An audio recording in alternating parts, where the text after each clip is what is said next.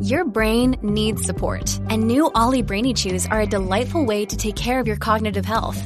Made with scientifically backed ingredients like Thai ginger, L-theanine, and caffeine, Brainy Chews support healthy brain function and help you find your focus, stay chill, or get energized. Be kind to your mind and get these nootropic chews at olly.com. That's O L L Y.com. These statements have not been evaluated by the Food and Drug Administration. This product is not intended to diagnose, treat, cure, or prevent any disease. Okay, there we go. All right. Hi, everybody. Christopher Jason Bell here. It's Indie Beat once again. Thank you for tuning in. I am here. You are here. So let's get started. Okay. Today I have Caroline Golum, filmmaker, sometimes programmer, sometimes critic, uh, you know, film essayist, all that stuff. Hello, Caroline. Hello, Chris. How are you? I'm great. How are you? Yeah, same. Exactly the same. Um, so Caroline made a film called A Feast of Man. It's really great. I love it a lot, and it's premiering at the Sidewalk Film Festival. So we're going to get to that one in a bit. You can check out the trailer, which is embedded in the article accompanying this podcast.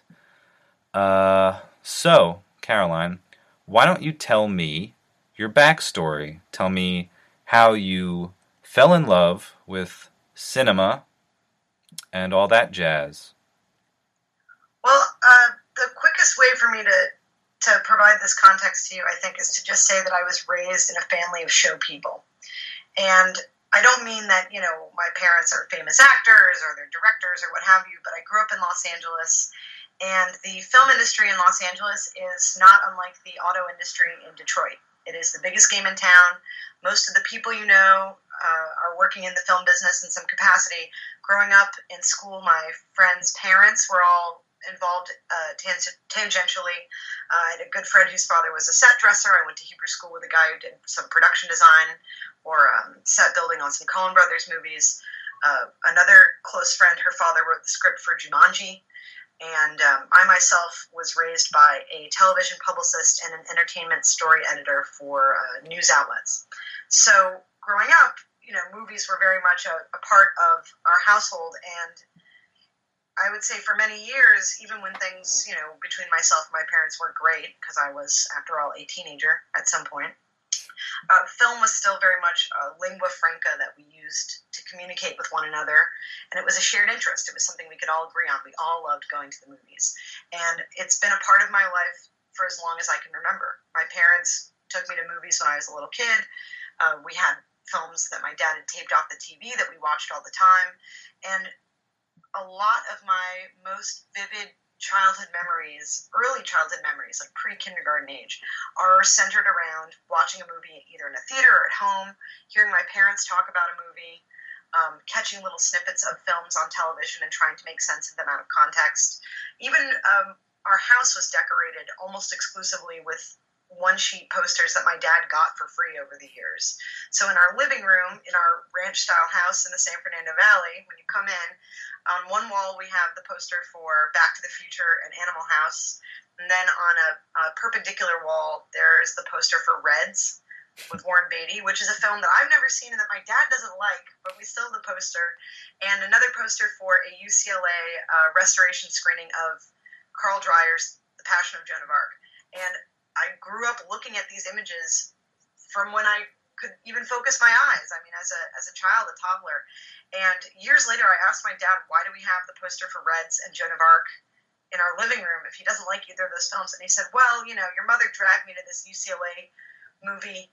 Uh, it was just close-ups of one woman's head making faces for 90 minutes with no sound and uh, I was I was so pissed off. But when we left, they were giving away the poster, and I thought, you know, I might as well get something for my time. so from a very tender age, I was aware of Dreyer's work and also Robert Zemeckis, and uh, was it Ivan Reitman who did Animal House? Right? Uh, yeah, those, yeah, yeah, one of those guys. So those guys were, were all very popular, and then we also had these these stills of from films um, decorating our house. In our bathroom, we had a still from Casablanca. uh, and Sam kind of huddled around the piano and I would take a bath, you know, as a little kid and look up at this picture and go, why do we have a picture of these people who aren't related to us? And then, of course, years later, I saw the film, you know, and, and it all made sense. So to say that there was a particular moment where I fell in love with movies, I think would be inaccurate. I, I think if anything, I was born to love them Yeah, it was inevitable.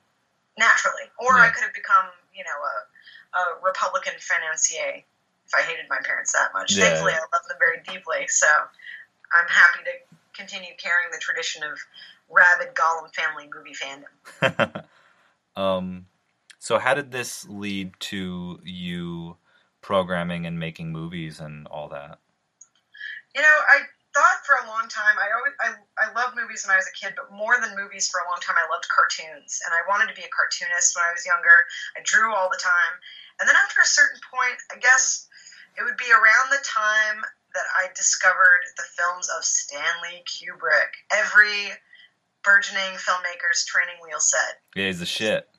he's i mean when you're young there's really nothing better because there's just so much to look at and it's so unusual and so uh, when i was you know i don't know like bat mitzvah age uh, i had some friends in school who um, had very hip parents and they were reading the book of a clockwork orange and i read the book uh, with them and we all you know tried to like speak in the in this clockwork orange slang and like were preoccupied with the film. And i finally watched the movie and i was just flabbergasted. I mean i it, it's so stylized and so specific and, and violent and also funny. And it's just a, a very overstimulating experience if you're a young girl. And i from that moment on just decided well you know i don't know if making cartoons is for me anymore i just thought well fuck it you know uh, why don't I just write movies instead? Mhm. And similarly, you know, to that moment of discovery with Stanley Kubrick, I also, at the time, um, my parents got like a big digital cable package that had like IFC and the Sundance Channel. I'm dating myself here. This is very like an early aughts kind of media exposure experience. But I watched all these films by you know Jim Jarmusch and uh, Tom DiCillo, I think is how you pronounce it, and um, and they would show you know even like Sarah Jacobson films late at night, things like that, and seeing that um, you could make a movie without having the studio infrastructure that I was already familiar with was very eye opening for me. And I Yeah. thought, well, shit, you know, even or Pi is another one, the Darren Aronofsky film. That movie is really shoestring and bizarre, and I remember watching it over and over and over again on television and thinking, I I could do this. You know, this is just it's not like a, a bunch of moving parts. It's a guy, it's a camera, um, somebody calling the shots, maybe somebody recording sound. I didn't know that much about the actual process of filmmaking at the time, but I, I put the pieces together that it, it didn't take a whole army of people the way it used to. And when when I realized that, it occurred to me that filmmaking was not so far off and, and not so inaccessible and that I could do it. So I just decided to be a filmmaker. And that informed every fucking decision of my life from every moment onward. It informed where I went to college. I came to New York to go to the School of Visual Arts. Uh, NYU obviously is the jewel in the crown if you're going to film school in New York, but I didn't have the grades or the money, so SVA was kind of the next next cheapest, next logical step. And I was very grateful actually for the education that I received there because it was um, extremely low stakes. It was a production class every semester. You shoot and edit a project every semester. You learn to work with people. It's very technical. There was very little film theory, and the professors were extremely lenient and very, very willing to be convinced when I was late with something or didn't come to class or, you know, that sort of thing. And uh, the film school was just like one component of it for me. The the part where we get into the programming and the writing that also sort of informs, you know, why I'm here and why I do it is when I first moved to New York, I got into this habit of going through like the, the uh, goings on about town in the New Yorker and like underlining every movie made before 1950 that was playing. Because in California, you know, we we have our fair share of movie theaters, especially in Los Angeles. And I spent a lot of my time in high school going to the New Beverly and the Arrow and the Egyptian and LACMA and the Hammer Museum, the kind of uh, more popular repertory spots. This is before Cinefamily and all that stuff. And I spent a lot of time going there, and it was great stuff, but it was a lot of very uh, kind of like mainstream sight and sound list, uh, you know, top 200 films. Yeah, the So I canon. got yeah the canon, but I got the canon out of the way in high school. So when I moved to New York and they were showing you know uh, a bunch of Lubitsch silent films, or which I guess is canonical if you're if you're thinking right, but you know that kind of stuff were um, or like bizarre um, you know 80s like Hong Kong movies or you know any kind of uh, strange thing that they were showing here. I just like immediately gravitated toward it. And at my peak, when I was in school uh, with a lightish course load and not a very demanding job, I was probably seeing two or three movies a week, maybe even more. Um, and that was at every theater here. It was like being um, it's like being Augustus Gloop in in the Chocolate Factory. You know, there was MoMA and Film Forum, and there are more theaters now than there were when I moved here. That was 11 years ago when I moved here. Uh, but even then, it was so many. Lincoln Center, BAM, uh, you know, IFC, and the Angelika. And I, I mean, I went to all these places all the fucking time. I was always there. And it was through going to the movies that I kind of began to meet people um, you see the same people kind of pop up over and over again. And New York has a very, very healthy and very zealous uh, film going culture. Uh, part of the reason why I wanted to move here, even though everyone said if you want to make movies, you should stay in LA, is because I wanted to be somewhere where people went to the movies, where they revered not just film as a medium, but the act of going to the cinema itself, because that's the other half of the equation, right? Mm-hmm. You make the movie, but if nobody goes to see it, then what the fuck do you have? and we can talk more about that philosophy when we get to the, the part about the festival. But you, you know, you get the general idea. Yeah. So uh, the programming thing came about because I have a, a, very close friend, a filmmaker, critic, and excellent programmer named Steve Macfarlane, who you know also. And he moved to New York about a year and change after me uh, we had met on LiveJournal in 2003, and we would occasionally meet up in um, in Los Angeles. He was going to college in Orange County at the time. We'd meet up in downtown LA, and we'd go to the movies. We'd walk around, you know, just kind of like shoot the shit and just talk about cinema. So when he moved to New York, it was like having a drinking buddy, but like a movie going buddy. We went to the movies a whole bunch, and um, and he fell in with a another friend of ours named Reed Bingham. And sometime I would say around oh, like maybe 2008. It might be even earlier, it might be a hair later. Um, he and Reed put on a screening in the basement of a Spanish American restaurant on Delancey Street of a film called Truck Turner. And they decided to call themselves Cinebeasts.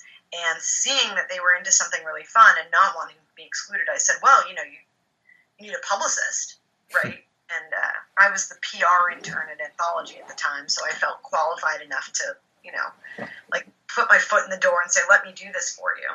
Um, I had no idea what I was doing, but it was an in. And sooner rather than later, I was pitching screenings, and we were working collaboratively to do really interesting things. And we had a few years there where we were doing site-specific work, film programs that complemented the location of the screening. Some highlights: we did a, a screening on a boat that was built in 1934 that was moored at Houston Street mm-hmm. and the West Side Highway and I programmed an entire night of things that you would see if you went to the movies in 1934 in Page or Nickel. So a newsreel, a short subject, a cartoon, and a feature. And uh, I had a friend at the time named Bliss Blood who was in a jazz combo that played 20s and 30s jazz music. So we had them come and play the show, and it was like a fancy dress soiree. And and Reed rigged this kind of giant screen that we projected onto on the boat, and uh, we rented chairs from Rooftop Films.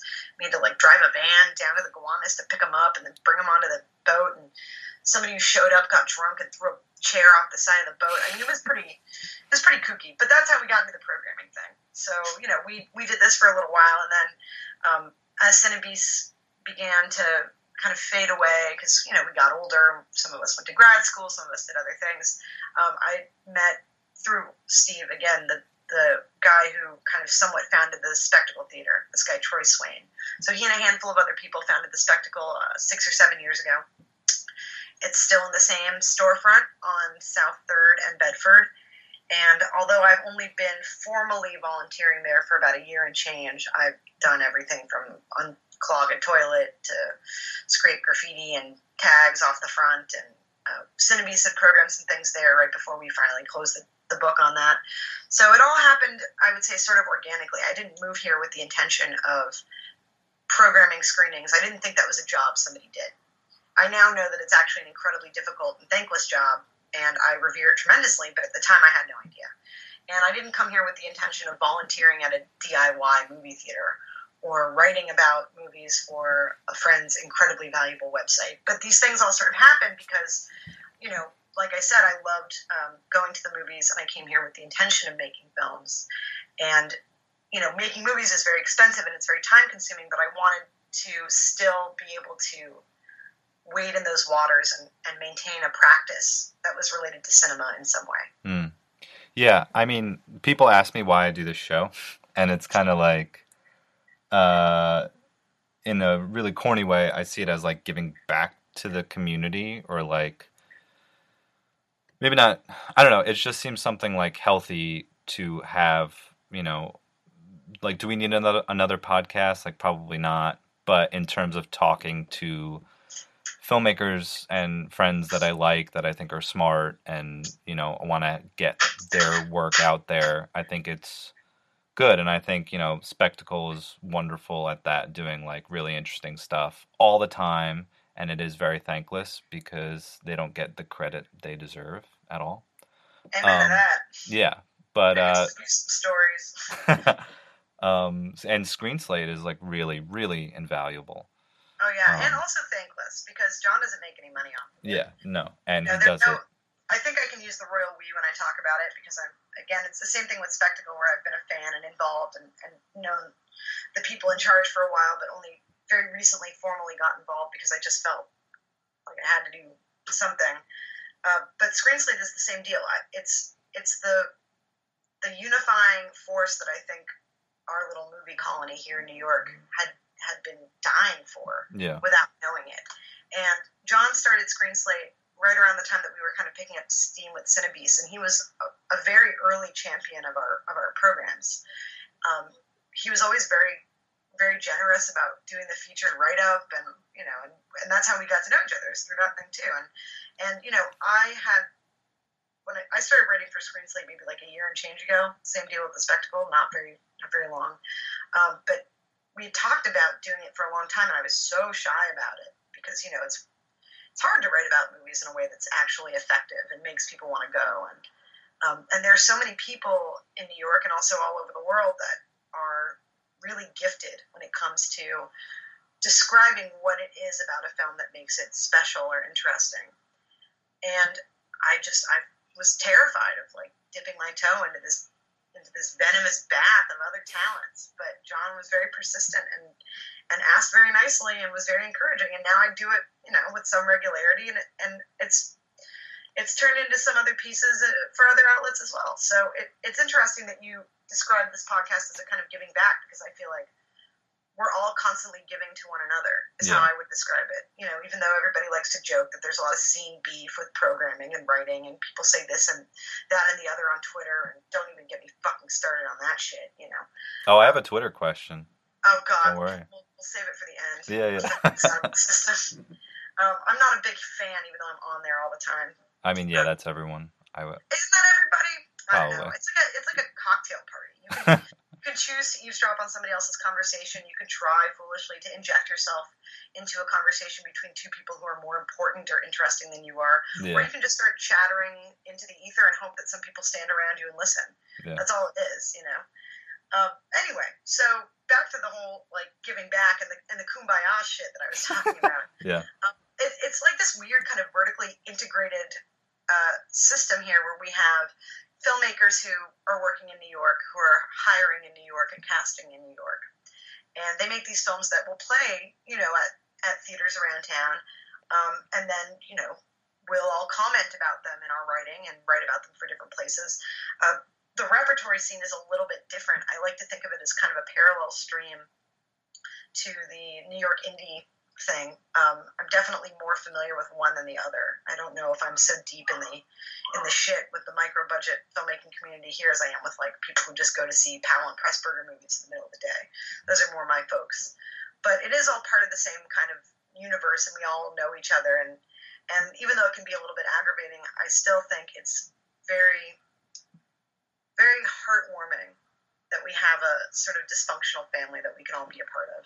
Yeah. And I'm, I'm very pleased that in the years since I moved here, when all I was doing was going to the movies by myself and feeling like a lonesome sack of shit, uh, I now I'm at a point where you know I go to the movies and I run into someone I know, and I you know I'm not I go by myself, but then I end up grabbing a beer with you know whoever I run into, and it, and it, it's very nice. It's nice to know that you know you can kind of run into people and, and you have this uh, this shared vibe. Mm-hmm. Gotcha. Cool. Um, So let's let's talk about the movie. Yes, let's. Let's talk about A Feast of Man. Can you tell me so A Feast of Man is All right. I'm going to be smoother about this uh about this jumping into the movie Yeah, because I stuttered a bit.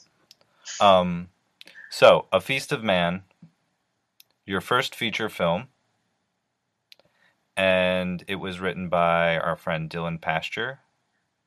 Is that co-written or Well, So- Dylan came up with the original concept, and not to bring it all back around to film school, but inevitably we have to go there.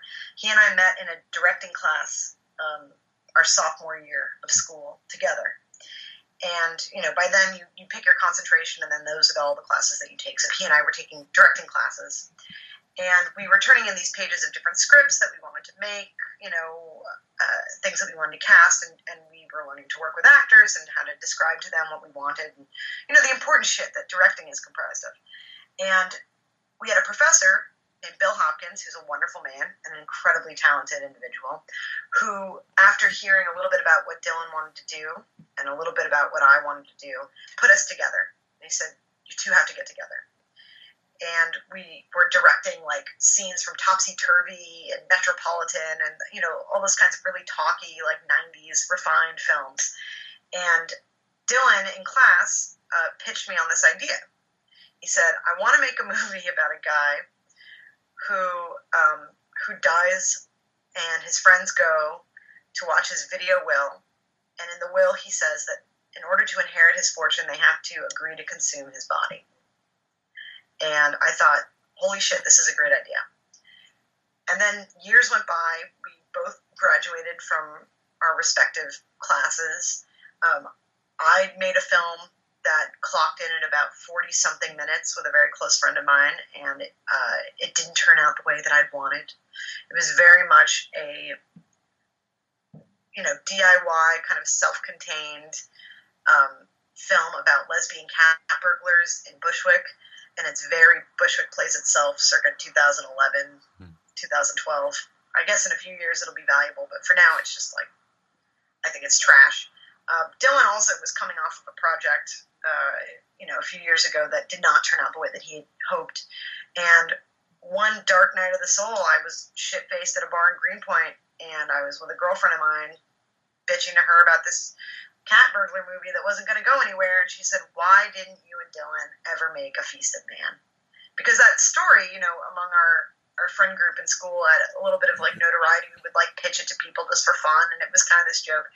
And then I thought, you know, fuck it, like why didn't we make a Feast of Man? So I called him up. I think it was in shit. Would have been in like fall or winter of 2013, so some time ago. I called him up and I said, Dylan, why didn't we ever make a Feast of Man? And he said, let's write it. Fuck it. I said, yeah, fuck it. So we spent six months writing the script. We knew the beginning and we knew the end, and we had to do the whole middle, which is the tough, the tough part.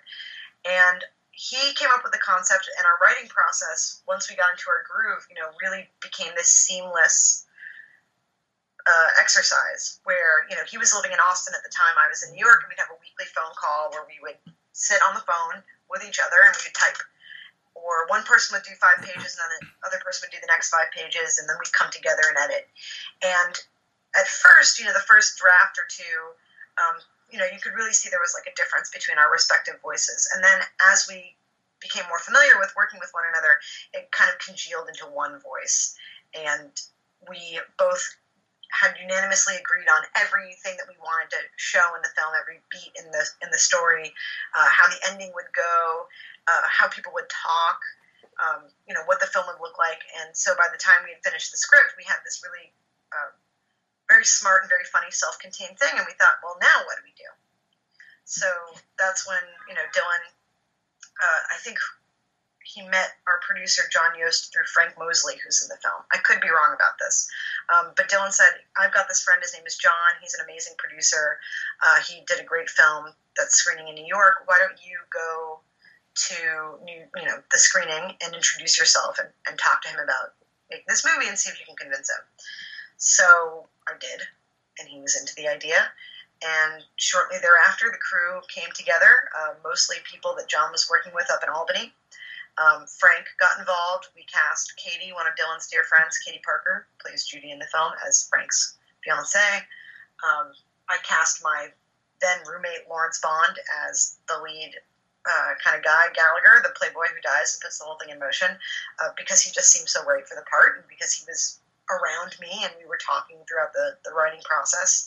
And we just sort of like cobbled together this group of people and and uh, and made this wacky ass movie that's premiering at Sidewalk of all places. Um, speaking of the cast, I would have to ask about Lloyd uh, Kaufman. Oh yeah, Uncle Lloyd. Yeah, Chris Fields, who plays Wolf Zabar Jr., as noxious a stereotype of a Jewish shyster lawyer as you're ever likely to encounter in a micro budget picture. He used to work at Troma uh, in some capacity. He was either Lloyd's assistant or worked with someone who was, um, or he, he interned there. Um, I'm not sure. He had a kind of a, a connection to the place. And when we were making the film, we hadn't shot Lloyd's cameo yet because we hadn't cast the part of Wolf's father, Wolf Zabar Sr., who tells him in the beginning of the film, You're going to be executing your friend's will. And it sets the, the story in motion. And Chris, while we were on set, said, Well, what if we got Lloyd Kaufman to do it? And I thought, Well, fuck, if we got Lloyd Kaufman, that would just be too much. Because he's so funny. And the film is kind of macabre. It's not a Troma type film per se, but it does have that very scrappy and extremely low budget ethos. So it would be nice. We thought uh, it would be a really nice kind of nod to like you know the the weird genre pictures that we know and love, and a little bit of like grindhouse New York in our nouveau indie movie. And Chris reached out to Lloyd's people, and he was very receptive. We spent a lovely afternoon with him in the financial district office of a law firm that I have a cousin who works at. We found the office also in a very roundabout way, and that's how Lloyd ended up in the movie. That's good. Yeah. That's sick. Yeah, that's Yeah, a good find. Um, so going a little back to what you said, you mentioned um, scrappy filmmaking, very very low budget and stuff. Okay, all right, I'll give you that. However, um, one of the things I loved about your film that I don't see a lot in micro budget films is that A Feast of Man is very nicely composed. It's it's very um, it's it's very purposeful. Uh, I like the idea of how you made it look and how you made it feel, um, especially like comedy wise. It looks very nice, and uh, I don't know. It's very beautiful in its own in its own way. That you would assume that, like when you say scrappy, I know what you mean, but I also think like, well, no, your picture, your film, your picture, your picture uh, looks very handsome. Um, it looks, yeah. I mean, composed is like what I would like to say about a feast of man. So, what was that like making something so like, let's say, somewhat lavish on such a small amount of money? We did a, a lot with what we had, and a lot of the credit, I would say, the lion's share uh, goes to two people in that regard. Uh, John Yost, our producer, obviously, and John Stegman, who was the production designer. And you know, coming off of a short and really, when I say scrappy, I mean very scrappy, uh, micro budget like sub micro budget movie that I made with my friends about lesbian cat burglars, coming off of something like that and having a dedicated person to do the production design of the film was so luxurious for me. It was remarkable. And I loved having somebody that I could talk to about what I had in mind with the way that the film should look, uh, other films that we drew inspiration from, um, you know, how the um, how the scene should be laid out and all the kind of tchotchkes and things that need to tell the story. Because we don't have a lot of time. The script takes place only over 48 or 72 hours. Um, and we only had mostly one location with a few exceptions. So we needed to do a lot of, what's the word I'm thinking of? Not shortcutting, but we had to do a lot of um, explanation visually. Mm. And having just the right ship in a bottle or just the right taxidermy pheasant on the mantelpiece really went a long way in making these people who are our friends, they're not wealthy people, they're just our buddies who are, you know, actors, making them seem like rich assholes because that's what they needed. And the biggest challenge for us uh, was, of course, how do we make these people look rich, knowing that our budget, you know, our operating budget was, I, I believe, anywhere from ten to fifteen thousand dollars for the two weeks that we were shooting, and that was that's you know from my contribution of it. I think John Yost also put in a, a couple grand on on his own dime, uh, very very gratefully, because he really loved this project and believed in it, and we just had to like improvise and, and do all kinds of weird shit to convey that this was a, a very rarefied milieu. So part of that was, um, you know, John Yost has a production company up in Albany, uh, the Avery Park Boys, the APB, and part of his production company, it's, it's himself, uh, Jim Powers, who is our second unit camera person, Steve Powers, who's his brother, and John Stegman, who did the production design. And they have a kind of like miniature studio, I would say. Um, they're a very well oiled machine and they have a lot of deep ties to the community in Albany. We were shooting in Hudson, New York, which is not far. And if I recall correctly, John Stegman got a lot of the things that we used by borrowing them from a an antique store near where they lived. Whoa. So they offered to do a commercial for the antique store for free in exchange for borrowing a lot of things. And while we were working on the film, I uh, sent John Stegman, you know, clips of films that I really liked. I uh, talked through with him what our what our kind of visual influences were. I, I'm a big fan of you know 1930s society screwball comedies, obviously. So like Bringing Up Baby and the Thin Man films, and um, you know also uh, Metropolitan, which is you know I'm going to mention this movie a hundred more times uh, during our interview, but Metropolitan is a great example too of like you know rich assholes coming together kind of thing. Mm-hmm. Um, and uh, and other kind of weirder things too. Like Eating Raoul was a big one for us. We loved that film and we loved the way it looked, so we wanted to be sure that John was familiar with it, and he did an amazing job. They took every stick of furniture that was going to be on camera in the house that we Airbnb'd, stayed in and filmed at for two weeks, moved it into their storage facility in Albany, and then brought all of this antique furniture into this house. So what you're looking at when you watch the film is not like somebody's house we just dropped in on. It's very deliberate, and it's a testament to how dedicated these guys are and how inventive too. Mm-hmm. Because, like I said, we didn't have a whole lot of money, and we needed these people to look like they had a lot of money. So, I, you know, this is something that I never would have thought to do, um, but I, it's it's one of the reasons why I consider myself so blessed, you know, to have been able to work on a, on a first feature with an actual production designer, with a producer who is extremely knowledgeable and, and, gifted, and with a very experienced DP, and then later, you know, with a with a very experienced and talented editor as well. I would joke on set that I must have been a saint or a, some sort of charitable actor in a former life because there's no way that I deserved the amount of gifts that I got from other people for making this film. Yeah, no, it's not usual for a uh, for a first feature for a micro budget um, feature for all that stuff to happen, and it's very easy to just not even try to oh, make that was it. Out of the question for like us. That. Absolutely out of the question. Yeah. Um, I didn't um, mean to interrupt you, but I, I have to. I have to tell you about it because one of one of my biggest pet peeves, and also it's a pet peeve of Dylan's too, when it comes to independent cinema. And granted, a lot of this has to do with budget, and not everybody has the the connections that we did when we were making this film. Um, but the thing that drives me bananas is you know, the best example I can think of is in film school. There were these guys, they were working on a thesis film, and they were shooting on 35 millimeter, if you could fucking believe that. And I watched some of their dailies in class, and it was just guys on a couch in front of a beige wall.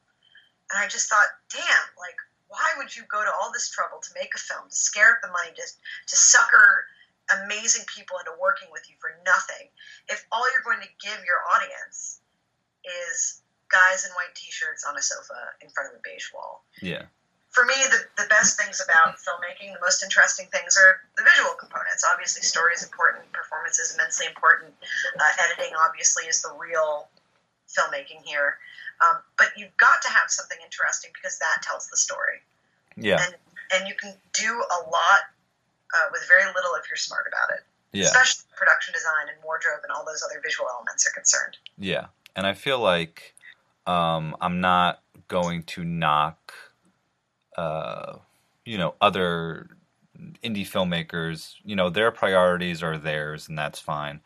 But I do feel like we're, you know, at some on some level, like kind of losing that, where people are definitely focusing on performances and acting and all that, and not, um, you know, shot composition. Uh, you know, Well, why not both though? That's the that's the thing that Yeah. yeah, like why not all of it? like, If your if your priority is to have an intimate and realistic, and I use realistic in air quotes because no film is really realistic. Yeah. To be honest, if you want a realistic and, and an intimate movie going experience, I could see then why you would want to not make your frame look too composed, not have too many storytelling tchotchkes or interesting visual elements that would distract from the rawness and the realness of what your film is about. Um, and I applaud people who work in that space because it's very difficult. I myself do not because it bores me. mhm. I would rather make a film that has a whole lot going on, that there's you know something that you can notice uh, in the background every time you watch the film, or you know little visual gags here and there with the way things are laid out, um, because that's those are the kinds of films that I grew up watching in Hollywood, USA, and those are the films that I have revered my entire life. And just because I don't have a ton of money doesn't mean I can't try and do a little bit of that in my own work. yeah. I mean, it's definitely harder, but you know, It's worth it. Yeah, as an audience member, to me, it's like really tiresome to just be like, oh, it's just a handheld close up and they're talking, and then it's going to be that again. New York apartment. Yeah, yeah, that was well that was my first film was you know like either handheld or like very bad tripod work uh, in someone's apartment. We did do a little bit of production design and things like that but it was all me and i had to do it all myself. But um, but the reason why the film looks the way that it does and why you are responding to that look and the way that you are is because i was fortunate enough to have other people who brought their expertise to this process. Mhm. and i've always been of the mind that filmmaking is best when it's everybody making a kind of a separate movie, if that makes sense. I mean, we're all unified in what we're trying to do. We know what the story is supposed to be. Um, we understand the mood and the mise en scène, and, and we understand what we're trying to get across to the viewer. But especially on this crew, everybody was doing kind of like it was like they took a, an ownership of it. Everyone had a skin in the game, let's Mhm. say. yeah, So our production designer did an amazing job because he had an opportunity to do something different, to do something highly stylized and very Yeah. composed, which he didn't get a lot of opportunity to do. Our DP, Cody Stokes, um, prior to working with us, worked mostly with Nathan Silver.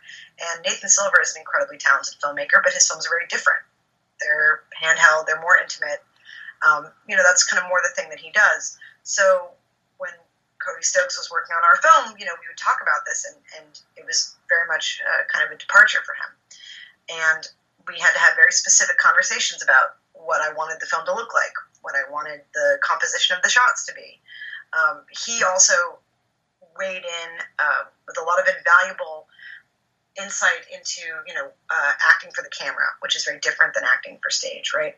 Uh, which angle the actor should be turned, you know, to which angle they should turn to to get their best side, Hmm. um, how to cover, you know, so and so many pages of dialogue with so and so many setups, the kinds of things that I knew a little bit about from film school, but did not know as intimately as a, a real DP would. yeah, like So- eye lines and shit like that. Yeah, yeah. I, I mean, that, I know that now, but at the time, I mean, this film we shot it three years ago, hmm and I watched it a lot recently for obvious reasons. And even watching it now, I look at it and I think I would have done this differently. I would have Yeah, done that. yeah, totally.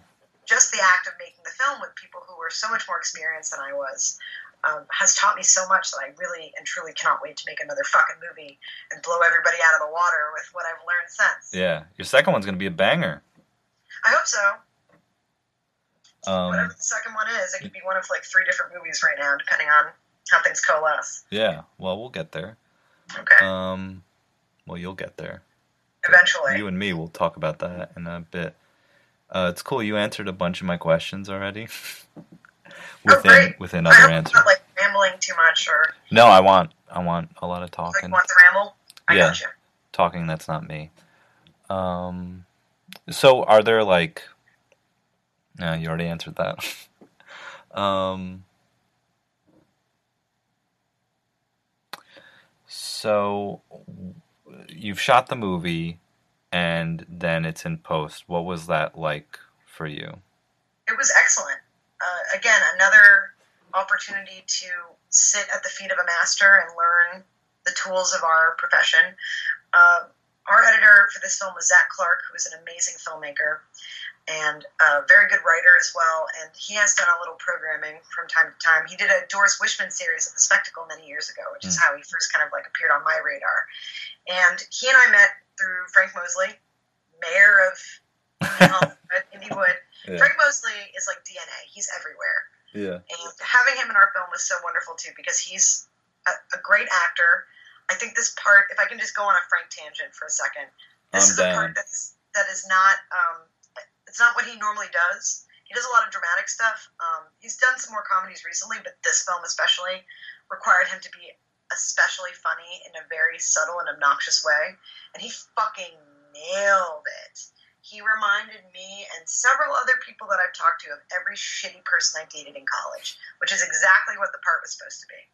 So he he blew it out of the water. And when it came time to edit this film, Frank I wish I mentioned sooner because he's been a champion of this film since he read the script. Yeah, I, I met him. The first really... time I ever met him was on set, and he has been a, a tremendous cheerleader and supporter from that moment on. Yeah, he's a very supportive he, guy. He's extremely supportive, and he's very generous with his time. He introduced me to Zach Clark, who lives in New York as well, and he and I met up at a bar in Williamsburg called the Abbey. And when we started talking, uh, you know, I told him about the film, and Frank had told him a little bit, and it seemed obviously like something he would he would like, um, or else he wouldn't have met with me at this bar. And when we met and we started talking, it was for me, it was like uh, meeting a fellow expatriate in a foreign country. Hmm. And getting to speak your language for the first time in maybe weeks. You know, I met with other editors and nobody seemed quite right, and we had to be very particular about who we hired. They really had to understand what we were trying to do with this film. It wasn't just like we were making a bad Wes Anderson homage, you know, because people are fancily dressed and there's production design. Yeah. The minute you start adding uh, d'art into your film, people think, oh, it's bad Wes Anderson, but it was, you know, it was not really that. Um, we needed somebody who understood that the film was uh, campy and also uh, that it was a genre picture um, and it had to be uh, very funny and also somebody who understood that it was a little mean too. That the film is mean spirited ultimately. It's funny, but it is a mean film. Mm-hmm. And Zach Clark gets it. He and I started talking right away about all of our favorite filmmakers, and we have so many of the same favorite filmmakers we love. Douglas Sirk and uh, Joseph Losey, whose film The Servant was a huge influence mm-hmm. on Dylan and myself when we were writing the film. We directly reference one of the shots in The Servant in the opening of the of the picture. It's a little Easter egg for you dorks out there. um, I won't tell you which one. You either know it or you don't. Yeah. But Rewatch it loves, if you don't know. He loves Jeez. that stuff, and he loves Ken Russell too, and, and we are huge Ken Russell fans, Dylan and myself, and so we and Frank Tashlin, who is the master no, nobody funnier than Frank Tashlin for me. So he got all those things. You know, he understood the shorthand of what we were trying to do.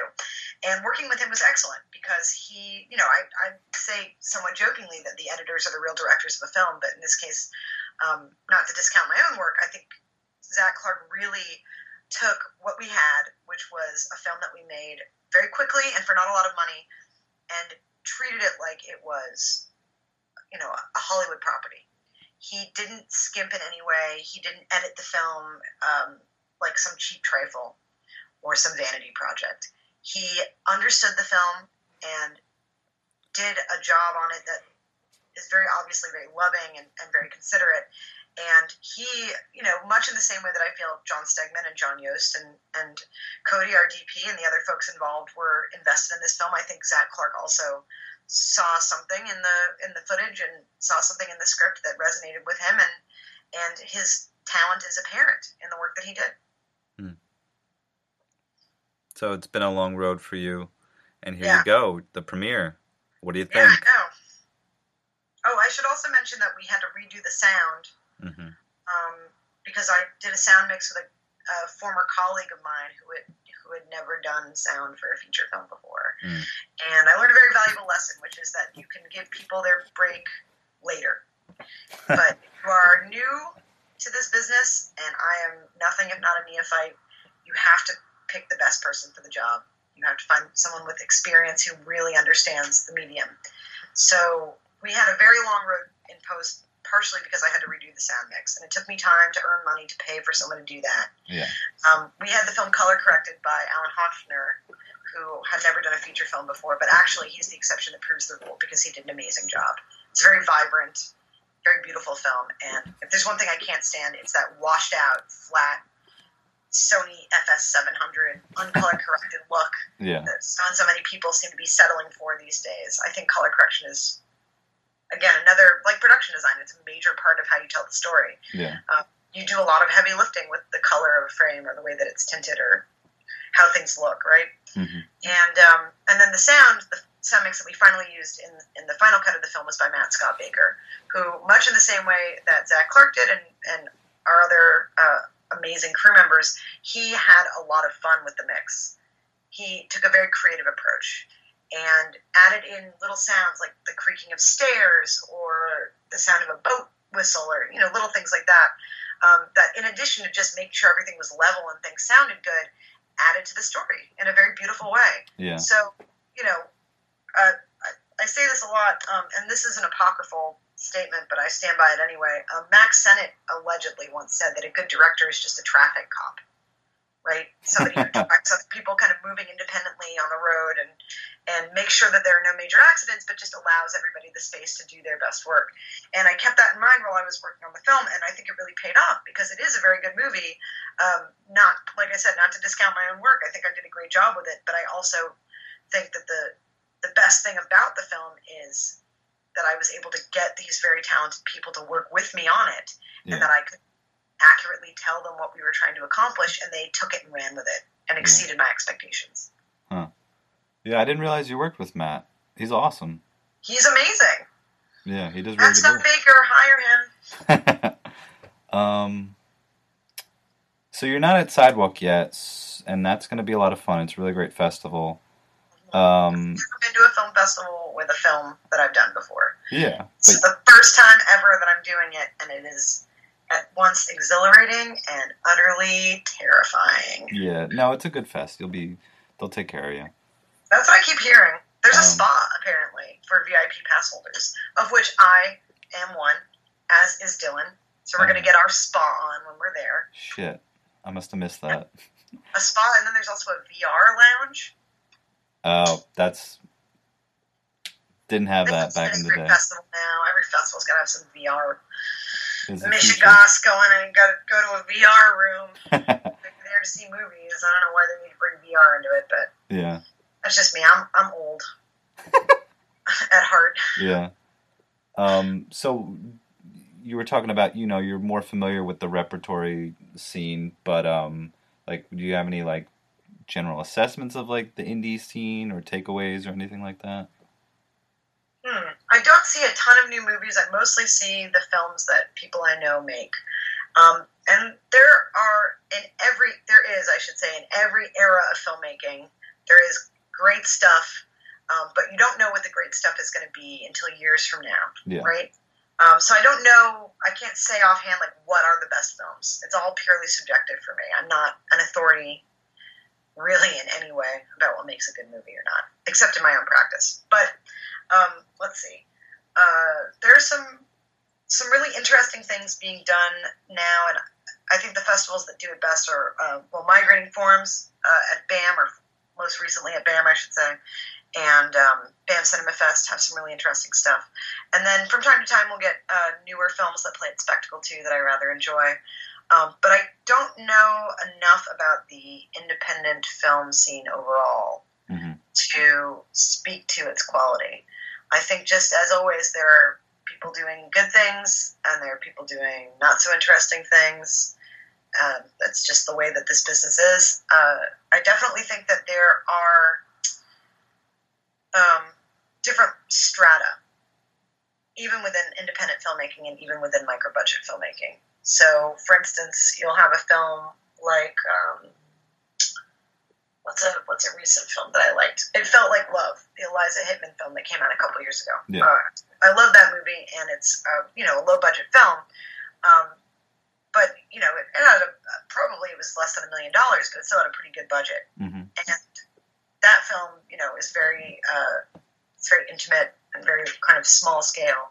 Um, but thematically, it feels like uh, a Hollywood melodrama, Yeah. or you know, uh, a more I, I would say it like harkens back to a to another era. You know, I'm sorry, I'm not more articulate on this subject, but I don't know a whole lot about new movies. Um, but that film is one that I especially like because even though it is a low budget feature and um, you know it's not like some sweeping, uh, you know, overly stylized like Hollywood musical type of treatment. Uh, thematically, it has a lot in common with the films from that era that I really enjoy, and it's doing something inventive and different that you know you don't see in a lot of other movies.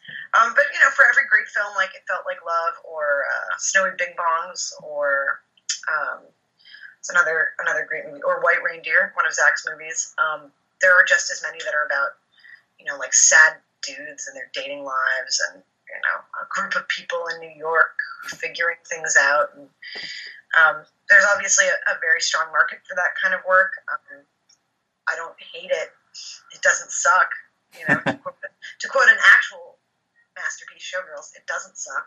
Um, but it's just not, you know, it's not really my thing. I, I, given the choice, to, to put it bluntly, given the choice between a new film about people living in New York in their late 20s or early 30s, i.e., people like me, or, you know, um, a Japanese Pinku movie playing at Spectacle, or a Jacques Demy musical, or, you know, or uh, an action movie from the 80s. Given the choice between a, a contemporary film about smallish human things and uh, a repertory film about something outlandish and bizarre, I will take the latter. Because I've always been uh, somebody who prioritizes escapism in my movie going habits. And maybe that's why I don't see so many new movies. If people made more escapist movies, I'd, I'd probably be more into them. There are a couple coming out that look pretty good, though. Mm. So we'll see maybe maybe the tide will turn and people will do more strange and fantastical things. Yeah, I mean, hopefully. Yeah. That'd be nice. Um, so, how great is Twitter? How great is Twitter, or how grating is Twitter? I think is the more appropriate question. Um, it's interesting. I, I'm fascinated by this. Like I said, it's a cocktail party. Yeah. That's how I choose to approach it. Uh, but I'm really interested in the way that movie going culture, especially in New York, has been kind of rocked by this Twitter thing. These kids and their Twitter thing, huh? oh boy.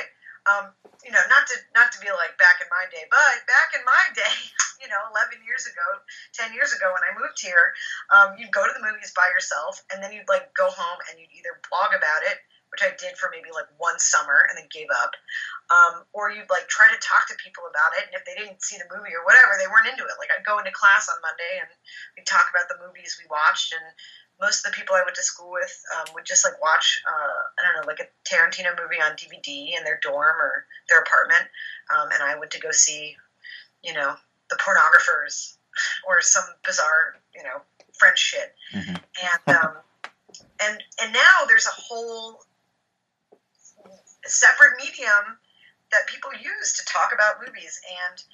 I- I can't say definitively whether it's good or bad. Again, same with new movies. Only time will tell. Um, I'm glad people are talking about movies now. I'm glad that Twitter has opened up new avenues for uh, voices that you normally wouldn't encounter Mhm. in the you know, film criticism space to have a platform. Um, but it's also just a lot of stupid lists and shit like top five. Yeah, or you run it more often than not. You get into this thing where I like this thing. Really, this thing sucks to me. Well, and and then what kind of conversation is that? Yeah. Why are we talking about this? It's uninteresting. It's boring. I'm bored by it. Um, I would rather just have somebody post a bunch of pictures of like hot actors, like ra- like a random photo roll of Gene Kelly's ass, or Yeah. like a scene of a sick burn from a pre-code movie. You know, Yeah. the fun stuff. That's yeah. what I use Twitter for. Yeah, when Twitter becomes like a comment section, you know, like a like a troll in the comments section, it's like, oh just boring, just boring nerd chatter. I mean, there is something. It's it's interesting. There is something kind of like uh, of the collector's impulse in New York movie going. Got to catch them all, you know. Got to see these films. Being a completist, going here, and how do you decide what to go and see? So, for for me, at, at my ripe old age of 29, having been going to the movies here since I was a you know a late teenager, uh, seeing these kids now, these incoming students at Pratt and NYU and SVA and Columbia and whoever, and um, seeing them like read screen slate or or film comment or talk about movies online or see them at the theater or whatever. It's it's strange to me, but I'm also you know I remember being a pain in the ass kid, like haunting the anthology lobby. So I, I think it's nice that we've passed the torch, even though that torch is on Twitter and you can't turn it off, and it's just a constant barrage of other people's verbal diarrhea. Yeah. to put it mildly. Yeah. Um.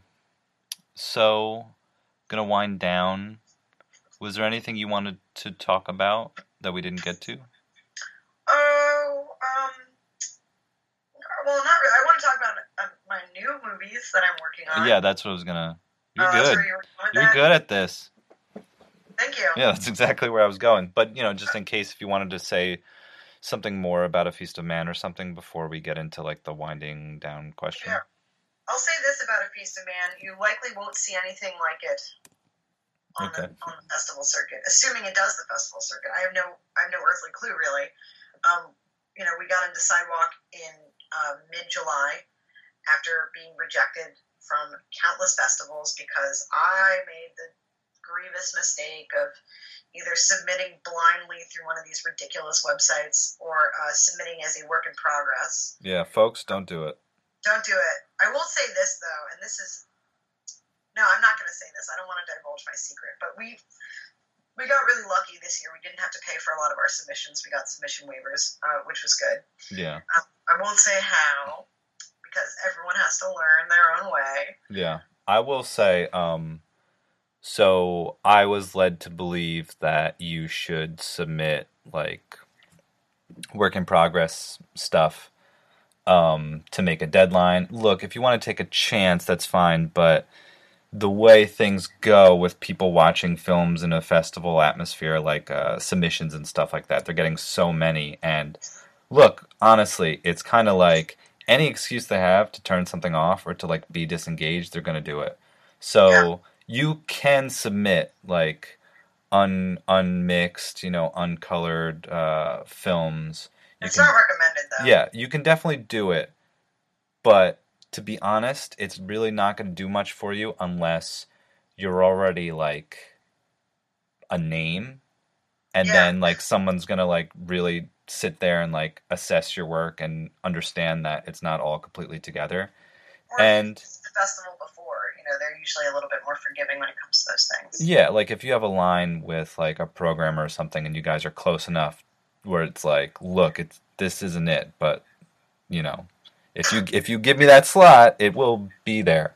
Um and generally if you have that, then it's like you don't really need our advice. so like it, it doesn't mean anything to you.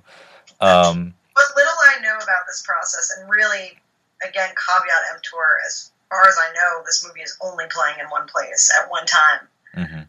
for the for the foreseeable future. So take this advice with a grain of salt, a very a very heaping grain of salt, because I'm no expert. Um, Yeah. But from what I understand, um, if you aren't shy about submitting your work and the way that you submit your work, emailing uh, programmers directly, or if you if you have mutual friends, you know, making the introduction yourself. Um, I'm sure they fucking hate that, but you know, anything that you can do to distinguish yourself from the slush pile, because God knows there's a slush pile. Yeah. How totally. we got into sidewalk, you I'm not entirely sure. I know Frank is uh, friendly with the programmers there, but I don't think that that was the sole reason. I think really and truly, whoever was on the screening committee there just saw this film and thought this is different and strange, and why not? And we're extremely grateful because, you know, I've heard a lot of no's and I've gotten a lot of rejections, and you know, I, I have half a mind to just to just uh, call it a call it a day after the screening because I just I feel like even getting to this point is such an accomplishment after all the stuff that we've done. Yeah. Getting to a point where a film festival in Birmingham, Alabama, picks your film from the literal thousands that have been submitted for uh, a very limited number of slots is a tremendous honor. And I certainly didn't think it was ever going to happen. I I started working on another movie a couple months ago because I'd given up any hope that this film was going to play anywhere. Mhm. Um, and I don't want to jinx it, obviously, not wood, but you know, maybe after it plays in at Sidewalk, people, other people will see it and think, uh, you know, I'll pick it for my festival. I don't actually know if that's you know something that happens. Um, I've heard from people that it does. I don't know if it would happen to me per se, um, but you have to hope that it will. Yeah. Or else why the fuck are you doing it? Yeah. You know, you got to believe that anything that you're doing will one day have its its day in court, in the court of public opinion, or else you're really just jerking off. Yeah. TV case. Yeah. No, I'm glad you said that because I think it's really easy for us to get upset and to vent. You know, you and I have done that. Um, you get frustrated and you rant a little bit, but it is really important. You know, I love Sidewalk, but it's not like it's not Berlin. It's not you know Cannes. That said, you have to celebrate like every victory you got, no matter how small, no matter whatever like the way you put it is like there was someone who's like yes like i love this film. I want people to pay to see it. I want to like put it out there get behind it.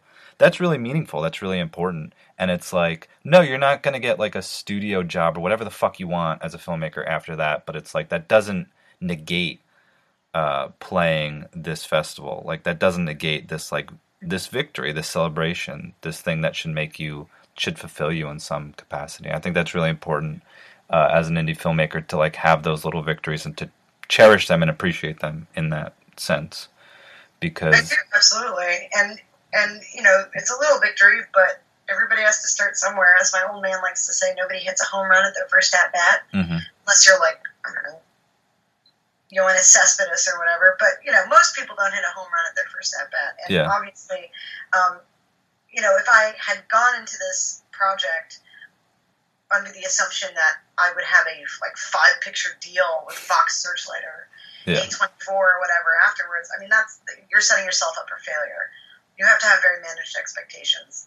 Um, that I was able to pull the money to make this movie out of my ass and collaborate with all these great people and somehow trick a bunch of experts into listening to me, even though I've never made a feature film before. I mean, that's that's pretty fucking hard. So the fact that it's playing at a festival after all of that to me is uh, it's icing on the cake hmm and it's also tremendously encouraging. You know, the, the the people in this business, if you can call it a business, who don't give up, who who work by hook or by crook consistently to do the things that they do. Um, you know, I think those are some of the bravest people in this business. Even if every film they make isn't great, they still try. Um, just this past week, I saw a film called The Body Beneath by a director named Andy Milligan, who I'd never heard of, but it was a Weird Wednesday pick at Alamo Drafthouse by our dear friend Zach Clark. And Andy Milligan, I was reading about him after I saw the film, was a guy who made just like 30 or 40 movies in his lifetime. Um, at one point, his output was neck and neck with Fassbinder. And he made these extremely low budget movies on the, you know, using the ends of films and with a newsreel camera recording the sound directly onto the, the film so the sound mix is bad. But I mean, he did all the costumes himself, his sets himself. And his, the film that I saw, and I'm sure countless others by him, are very visually interesting. hmm And he's just one of those people that's compulsive. You know, he was. He's dead now. He died in relative poverty, which is unfortunate because it's obvious he's some kind of genius. Uh, but he just keeps making these movies, or he kept making these movies on his own terms. Um, Trent Harris, the director who did Rubin and Ed, I think it's Trent Harris, yeah and um, and the Beaver trilogy is also another person who works in that way, who I really admire. Mhm. Um, I don't know if you're ever going to see, you know, his his newest film playing at Tribeca or Sundance or Cannes or Berlin. I don't think that he's that kind of filmmaker. I also don't think that that's the only mark of quality. hmm I don't think that A Feast of Man is the kind of movie that's going to play at any of those places. Um, we knew that going into it. But I do know this. Um, having gotten into a festival um, is enough encouragement for me. I was already kind of committed to a life of making as many movies as I can before I depart this mortal coil. And this just sort of confirmed to me, like, oh, you know, if one person likes it well enough to, to put it in a festival, then why not just keep going with it? and Yeah. See what else I can come up with. hmm so what else can you come up with Oh, a whole bunch of stuff. Dylan and I are a script right now about a haunted dingbat apartment complex in Los Angeles. The apartment complex is haunted by the ghosts of uh, children who were uh, killed as part of a cult mass suicide in the 70s. Holy shit. And a young woman, it's kind of like the Sentinel. A young woman moves into this apartment in the dingbat complex, uh, starts to see and experience spooky things. Nobody believes her, much to their detriment. So that's the that's the big get. Like this this is a much higher budget we have in mind, and we want like a really strong ensemble cast, uh, mix of people that we know who we've worked with, and also some you know maybe larger larger names. So we're working on that, and then a few months ago, a new kind of bizarre project emerged because I was feeling especially. Um, uh, this was back in January February. I was feeling especially discouraged about the future of my current movie, A Feast of Man. I was very um, very discouraged.